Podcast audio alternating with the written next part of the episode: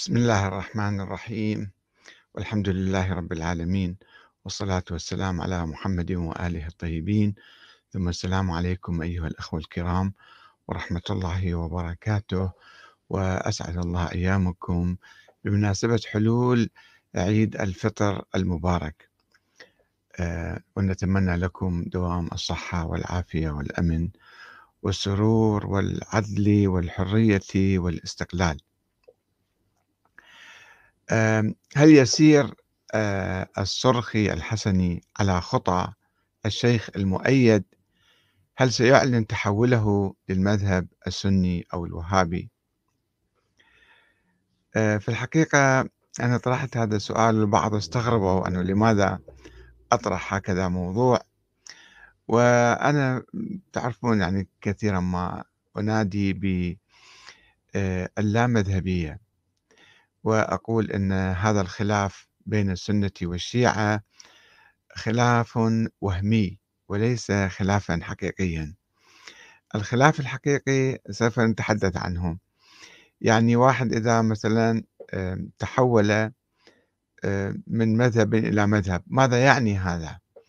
ما هي الفوارق الأساسية والجوهرية بين المذاهب الإسلامية بين الشيعة والسنة وما هي الخلافات القشرية؟ آه، أنا إذا تشوفون كتاب عندي هنا لماذا تفرق المسلمون؟ الحقيقة والوهم في الخلاف الطائفي. بعد دراستي لهذا الموضوع اكتشفت أنه يعني هي فعلا خلافات آه، ميتة ومنقرضة. اطلعت على عدة فيديوهات للشيخ حسين مؤيد وقد تحدثت عنه سابقا أيضا ربما عدة مرات آه، ولكن يعني سمعت منه أنه أو قيل عنه أنه آه، يعني أحدث صدمة لدى عائلته وهو ابن عائلة شيعية أخواله من أهل الصدر وهو نسيب آل الحكيم. يعني في عمق العوائل الشيعية العلمية آه، في الحوزة. ابن خالة السيد الصدر قد يكون. ويعني آه، وإعلانه آه، إعلانه التحول. لا أعرف يعني ماذا كان يعني هذا التحول. هو يقول أنا درست كتاب ناصر القفاري أصول المذهب الإمامي الاثني عشري واقتنعت به. وهذا جيد يعني ما في مشكلة في ذلك لأنه المذهب يعني لو إحنا شوية نفصل بين الأمور ونفكك المسائل يمكن نفهمها بصورة أكثر. المذهب الإمامي الاثني عشري لا وجود له اليوم. صدقوني لا وجود لهذا المذهب. هذا مذهب تاريخي في المتحف موجود فقط. يعني المذهب ماذا يقول المذهب الإمامي؟ المذهب الإمامي يقول بأن الحاكم والحكام في كل زمان ومكان يجب أن يكونوا معصومين ومعينين من قبل الله ومن السلالة العلوية الحسينية. هذا مذهب لا يوجد هؤلاء الأئمة منذ 1200 سنة. منذ أواسط القرن الثالث الهجري حتى الآن لا يوجد أحد من هؤلاء الأئمة حتى نحن نقيم حكومة على تحت قيادة هذا الإمام. فالمذهب الإمامي الاثنى عشري بالذات ولد ميتا ولد ميتا. لا وجود يعني قالوا أن هناك إمام ثاني عشر مختفي وكان صغير عمره خمس سنوات وسوف يظهر. هذا حكي كله. 1200 سنة لم يظهر هذا الشخص. الله قد عينه إماما للمسلمين وهو يغيب ما يصير معقولة. فلذلك الشيعة اليوم متخلين عن هذا المذهب عمليا لأنه مذهب ميت لا وجود له وقد تخلى الشيعة الإمامية الاثنى عشرية عن هذا المذهب. فأن يجي مثلا الشيخ حسين المؤيد حفظه الله ويقول أنا تحولت من السنة ما هو الشيعة متخلين عن هذا المذهب؟ مو أنت فقط وحدك ثم انتقالك للمذهب السني ماذا يعني؟ فقط أن تؤمن أنه والله المسألة بالشورى ما هو الشورى الآن كل الشيعة يعملون بالشورى المذهب الواقعي اليوم للشيعة هو مذهب الشورى، المذهب الديمقراطي، المذهب الدستوري. أكثر من السعودية، يعني الشيخ حسين المؤيد انتقد الفكر القديم الميت التاريخي وقال هذا فكر مو صحيح، طيب مو صحيح، أنا معك أيضًا بهذا المذهب مو صحيح، ولكن هذا مو موجود حاليًا. فما يسوى أنت تنتقل من فسطاط إلى فسطاط مثلًا كما يقولون. آآ يعني أنت شوف الأمور الحيوية اليوم ما هي، وثم تنتقل للسعودية، السعودية عندهم شورى، عندهم ديمقراطية، عندهم أهل الحل والعق والعقد، كل شيء ما عندهم من الفكر السني القديم، فشنو يعني تنتقل تصير سني؟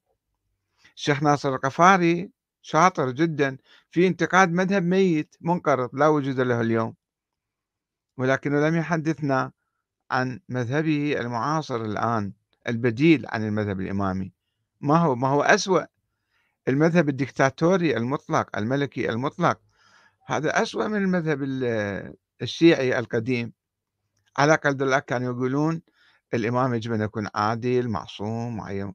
يعني صفات مثالية كانوا يتحدثون عن صفات مثالية في الحاكم أو الإمام. أما الآن لا فاسق فاجر حتى كافر ما ممكن يصير إمام بالسعودية مو مشكلة حتى ابن باز قال يعني حتى لو كان رأيتم منه كفرا بواحا ولكن ما تقدرون تغيروه فاسكتوا طيعوا واسمعوا كلامه. هذا ولي أمر صار بالتالي التفسير الأموي لكلمة ولي ولي الأمر. ولي الأمر يعني أي واحد سيطر على السلطة شلون ما صار يصير هو حاكم مطاع يجب أن نطيعه. هذا فكر خطير. فكر دكتاتوري خطير هذا. أسوأ من الفكر الشيعي. فأن واحد ينتقل من فكر إلى فكر يعني ما أعرف هو كان أستاذ بالحوزة مع الأسف في الحوزة ما يدرسون ال يعني عمومًا أتكلم، أنا ما يدرسون عقيدة، عقيدة شيعية ما يسمى بنظرية الإمامة لا تُدرّس، يمكن يقرؤون بعض الكتب القديمة أو كتب بسيطة باب الحادي عشر مثلًا في جامع المقدمات، شيء بسيط جدًا.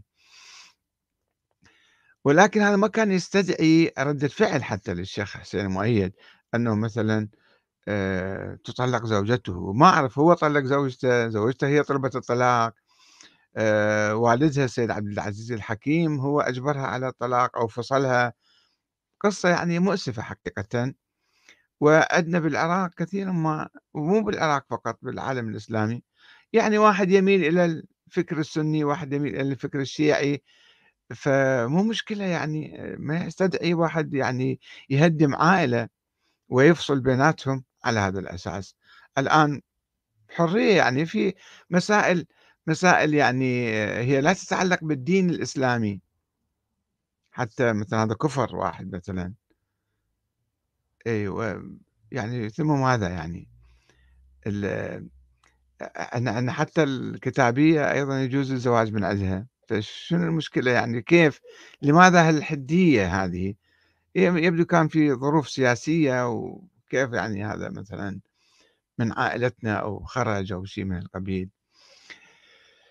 إحنا يجب أن نتسامح، وعندنا الزيجات العراقية كانت 30% سابقًا 30% زيجات بين ما يسمى الشيعة وما يسمى السنة، لأنه لو تذهبون للناس العاديين شنو الفرق بين الشيعة والسنة؟ ما يعرفون.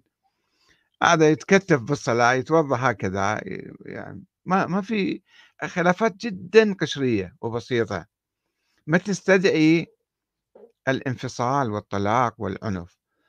آآ حتى شيخ الأزهر أحمد الطيب وشيوخ أزهر آخرون يقولون يجوز التعبُّد على المذهب الشيعي الجعفري. شنو المذهب الجعفري؟ يعني مسائل بسيطة عديدة، بضعة مسائل.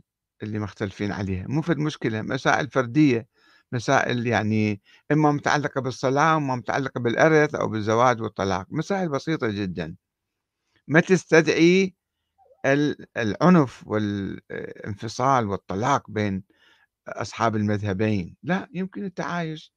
يعني واحد عنده نظرة مثلا يعني نظرة معتدلة للخلفاء الراشدين ثم ماذا يعني؟ ما في مشكلة. ما تستدعي هذا الشيء. فتبقى المسائل الفقهية يعني المذهب الإمامي الذي الاثنى عشري خصوصا الذي تأسس في القرن الرابع الهجري على يد العباسيين والبويهيين ويد الشيخ المفيد والسيد المرتضى والشيخ الطوسي كما يسموهم شيوخ الطائفة. الشيخ الطوسي يسموه شيخ الطائفة وكذلك المفيد. يعني هؤلاء اعتنقوا وأحيوا نظرية ميتة لا وجود لإمام لها ظاهر في مقابل الفاطميين. هذا كان الدوافع السياسية العباسية لخلق هذا المذهب وفسح المجال له تعالوا تكلموا واعطاهم منابر بغداد وتعالوا خطبوا وتكلموا لأنه كانوا يستفيدون. تبقى المسائل الفقهية. المسائل الفقهية كما قلت بسيطة. بسيطة وإما مسائل متعلقة بالوضوء والصلاة مسألة يعني تتكتف لو ما تتكتف مو في القضية هذه. وما تستدعي الفصل بين الأمة نقول هؤلاء شيعة وهؤلاء سنة وهذا تحول من السنة إلى الشيعة ومن الشيعة إلى السنة أنا مرة تكلمت مع آه، بعض الأخوة المتحولين من ما يسمى أهل السنة إلى التيجاني حفظه الله مثلا. فقلت له وغير التيجاني عندنا حتى آه، صديق كان في كربلاء وأستاذ في الحوزة شيخ قلت له يعني أنت لما تحولت من السنة إلى الشيعة ماذا تحول لديك؟ ماذا حصل لديك؟ يعني ثم ماذا؟ شنو صار يعني؟ لا شيء فإذا هذه معركة وهمية سواء الصرخي يعني سار في هذا الخاط وانتقد بعض الأشياء الشيعية ومحق فيها يعني مسائل عادية أي واحد يبدي وجهة نظره ويمكن يعبر عن رأيه مو في القضية هذه حتى نهول أنه هذا صاير سني ولا راح يصير سني. وما يستدعي وما يستحق أن واحد يجي يهاجم المساجد ملاتهم الحركة الصرخية أو التيار الصرخي ويهدموها. يبدو العملية تمت برضا أو سكوت أو دعم أو قرار من الوقف الشيعي مع الأسف الشديد. وأنا قلت يعني النواب في مجلس النواب العراقي يجب أن يسائلوا هذا رئيس الوقف الشيعي. يسائلوه هو موظف هو شبه وزير أو وكيل وزير مثلا. يستدعوه في مجلس النواب ويقولوا له منو أعطى قرار هدم المساجد؟ ولماذا أعطي هذا القرار؟ منو كان وراءه هذا عمل مجلس النواب كل المجلس شيعة وسنة. يجب أن يحاسبوا هؤلاء الذين اعتدوا على بيوت الله وهدموها. هذا يولد عنف ولد عنف هاي حركة عنيفة. حركة داعشية هذه. حركة داعشية من الوقف الشيعي. وهذا ما يجوز. ما يجوز السكوت عليه. يجب حتى الآن يعني الإنسان لازم يستنكر ذلك. ما يقول إيه ذولا كانوا متخذيها مساجد مكاتب حزبية. هذا حكي. هذا مسجد محترم في منارة ومصلى وناس يصلون به. ما يجوز واحد يجي يطلق اتهامات عشوائية آه هذا مسجد ضرار. من قال لك مسجد ضرار؟ أنت يمكن مسجدك مسجد ضرار الله أعلم. فما يجوز واحد يطلق هكذا تهمة هذا شيء خطير جدا. فيجب على المراجع مهما مضى الزمن ما نقول خلاص والله راحت القضية وانتهت. لا ما انتهت. يجب إدانة واستنكار هذا العمل. السيد مقتدى الصدر أصدر بيان استنكار. بقية العلماء يجب أن يستنكروا ويترجموا استنكارهم يترجموا يعيدوا بناء هذه المساجد. حتى الناس يصلون بها ما يجوز واحد يهدم مسجد. ومجلس النواب يجب أن يتكلم. رئيس الوزراء يجب أن يحاسب أيضا. أنت رئيس الوزراء كيف سمحت بحدوث هذا الشيء؟ المحافظين في بابل وغير بابل لماذا سمحوا بهذا الشيء؟ ومن أعطى للشرطة مدير الشرطة كل هؤلاء يجب أن يحاسبوا. يحاسبوا ويحاكموا على هذه الفعلة على تهديم بيوت الله. فهذا مو مبرر لأنه إذا إحنا سكتنا تصير سابقة هذه. يومية واحد اختلف مع واحد آخر ويروح يجي مع المسجد ماله ويهدمه يابا هذا مسجد ضرار هذا ما يجوز الشكل مو صحيح. أنا مو دفاعا عن الصرخية أتكلم أنا أتكلم دفاعا عن بيوت الله تعالى. وذا يصلون بها الصدرية ولا الصرخية ولا السيستانية ولا أي واحد يصلي بهالمساجد؟ مساجد الله هذه. فنجي هسه هذا حدث يعني إن شاء الله نتجاوزه بسلام. آه، نتكلم عن الصراع الحقيقي. الصراع الحقيقي يعني جوهر مذهب أهل البيت لو إحنا درسناه وفهمناه جيدا. إحنا كل واحد يدعي نفسه والله إحنا على مذهب أهل البيت. أو مدرسة أهل البيت. من قال لك أنت على مذهب أهل البيت؟ من يقول الحوزة والمرجعية على مذهب أهل البيت؟ مذاهب مبتدعة وانحرافات وخرافات وأساطير وكل واحد يقول لك أنا مذهب أهل البيت. مو مذهب أهل البيت. جوهر المهم جوهر مذهب أهل البيت الإمام علي مثلا. الإمام علي والحسين وجعفر الصادق. أبرز آه، رموز ثلاثة أو أربعة خلينا نحط المهدي معاهم. يملأ الأرض قسطا وعدلا كما ملئ ظلما وجورا. بغض النظر عن من هو المهدي وشنو هو المهدي المهم هذه أربع أفكار رئيسية. الإمام علي سيرته سيرة العدل والمساواة بين الناس. الناس كأسنان المشط. أول ما صار خليفة قال الأسنان ك... الناس كأسنان المشط عندي. ما عندي واحد شريف وواحد وضيع وواحد مولى وواحد قرشي وواحد عربي وواحد فارسي مولى كلهم أتعامل معهم بمساواة. هذا أولا. فالعدل جوهر سياسة الإمام علي العدل والشورى والقانون الالتزام بالقانون. الحسين الثورة على الظالمين الذين يستولون على السلطة بالقوة والإرهاب والإكراه. مصادرة آه، رأي الأمة يعني. جعفر الصادق فقه. مسائل فقهية الإمام المهدي كفكرة عامة الذي يملأ الأرض قسطا وعدلا كما ملئ ظلما وجورا. إذا فهذه العدل العدل والحرية والقانون والشورى وحق الأمة ودور الأمة في الحياة هذه هي المبادئ الأساسية للتشيع التي أنا أؤمن بها وأحترمها وأعتقدها وأتمنى وآمل أن أسير عليها وألتزم بها. الخرافات والأساطير حطوها على الصفحة. هذا هو جوهر مذهب أهل البيت. نظرية الإمامة لم يعرفها أهل البيت لم يتحدث عنها أهل البيت. إنما صنعت بصورة سرية باطنية بعيدا عن أهل البيت. الغلاة صنعوها خرافات وأساطير وغلو ولاية تشريعية وولاية تكوينية وما أدري شنو. هذا الحكايات كلها يعني مؤلفة من الناس مو من أهل البيت. مع الأسف كثيرا أو بعض أو كل ما أدري المراجع ما يدرسون مذهب أهل البيت ما يعرفون مذهب أهل البيت صراحة أقول لكم ما, ما أتجنى على أحد ولكن شوفوا دراساتهم السيد الخوئي أستاذ الفقهاء وال ما أدري شنو وهو يقول بالولاية التكوينية والأئمة يرزقون ويحيون ويميتون شو هذا؟ هذا وين مذهب أهل البيت؟ والآخرين كثير من عندهم نفس الشيء فالآن إحنا كقضية حية ومعاصرة في كل بلد سواء بالعراق أو بإيران أو بالسعودية أو بسوريا أو بتركيا أو أفغانستان في أي مكان هناك مطالب شعبية بالحرية والعدالة والقانون والمساواة ودور الأمة في المشاركة والمحاسبة محاسبة المسؤولين ونقدهم ويعني متابعة هذه الأمور. هذه حركة في السودان الآن تشوفون نضال مستمر صار له سنوات يطالبون بالحرية والعدالة والديمقراطية. هذا هو جوهر التشيع في السودان. هذا هو التشيع. الشعب السوداني الحر الأبي يطالب بأن يكون هو له دور في تقرير مصيره في اختيار حكامه. مو كل واحد عنده كم دبابة ويسيطر على السلطة بالقوة. ويصير أنا ولي الأمر لازم نسمع كلامه. لا شوف نضال الشعب السوداني الآن.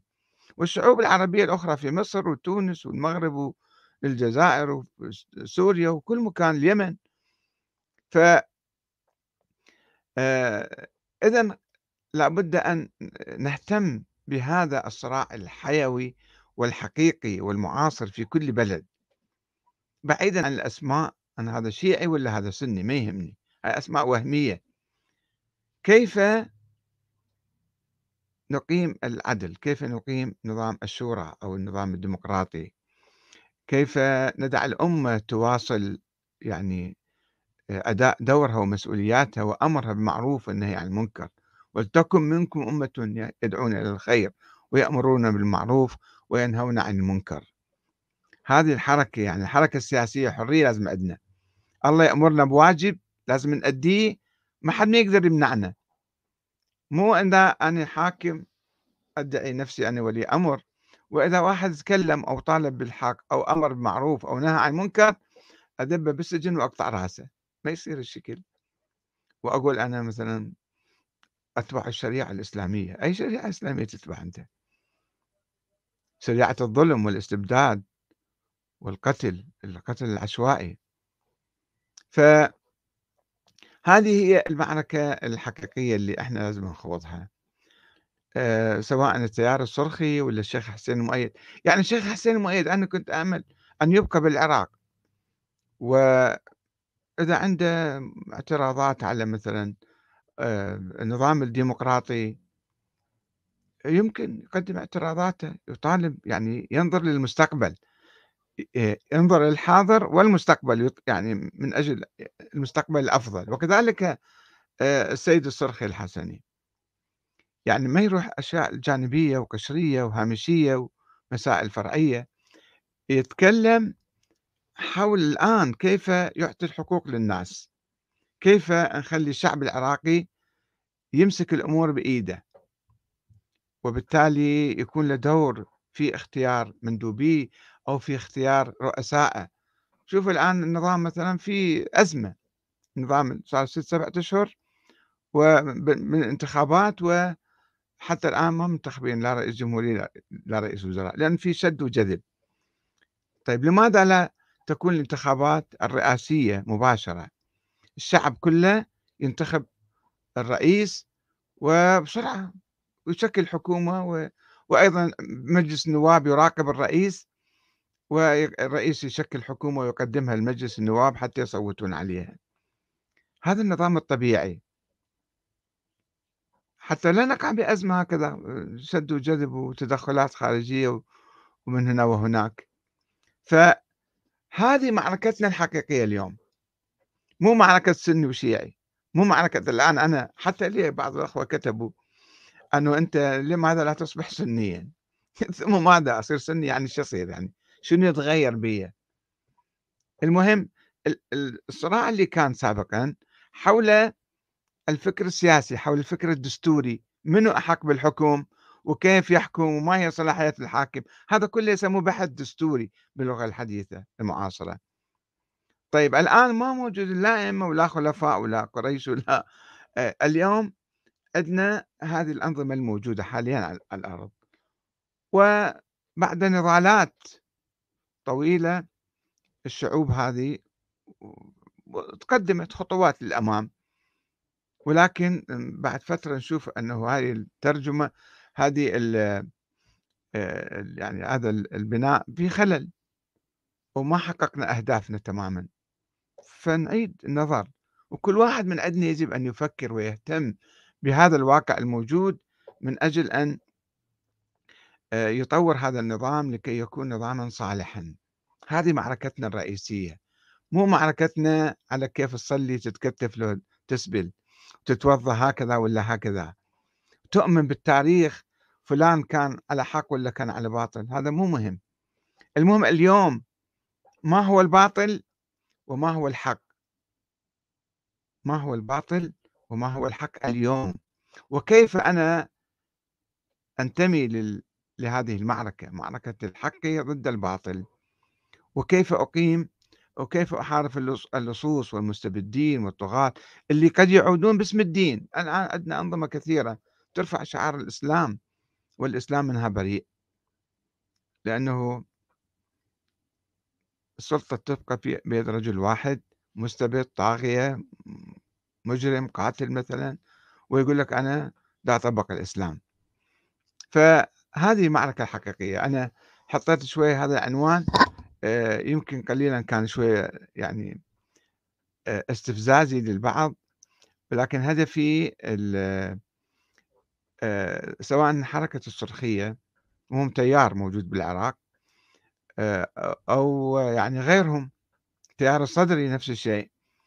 التيار الصدري نفس الشيء. أيضًا في يعني يجب أن نفكر جميعًا كل التيارات، كل الأحزاب الإسلامية والوطنية اللي كانت تسعى لإقامة أنظمة عدل، كيف نقيم العدل الآن في مجتمعاتنا في العراق وفي كل البلاد الأخرى؟ والسلام عليكم ورحمة الله وبركاته.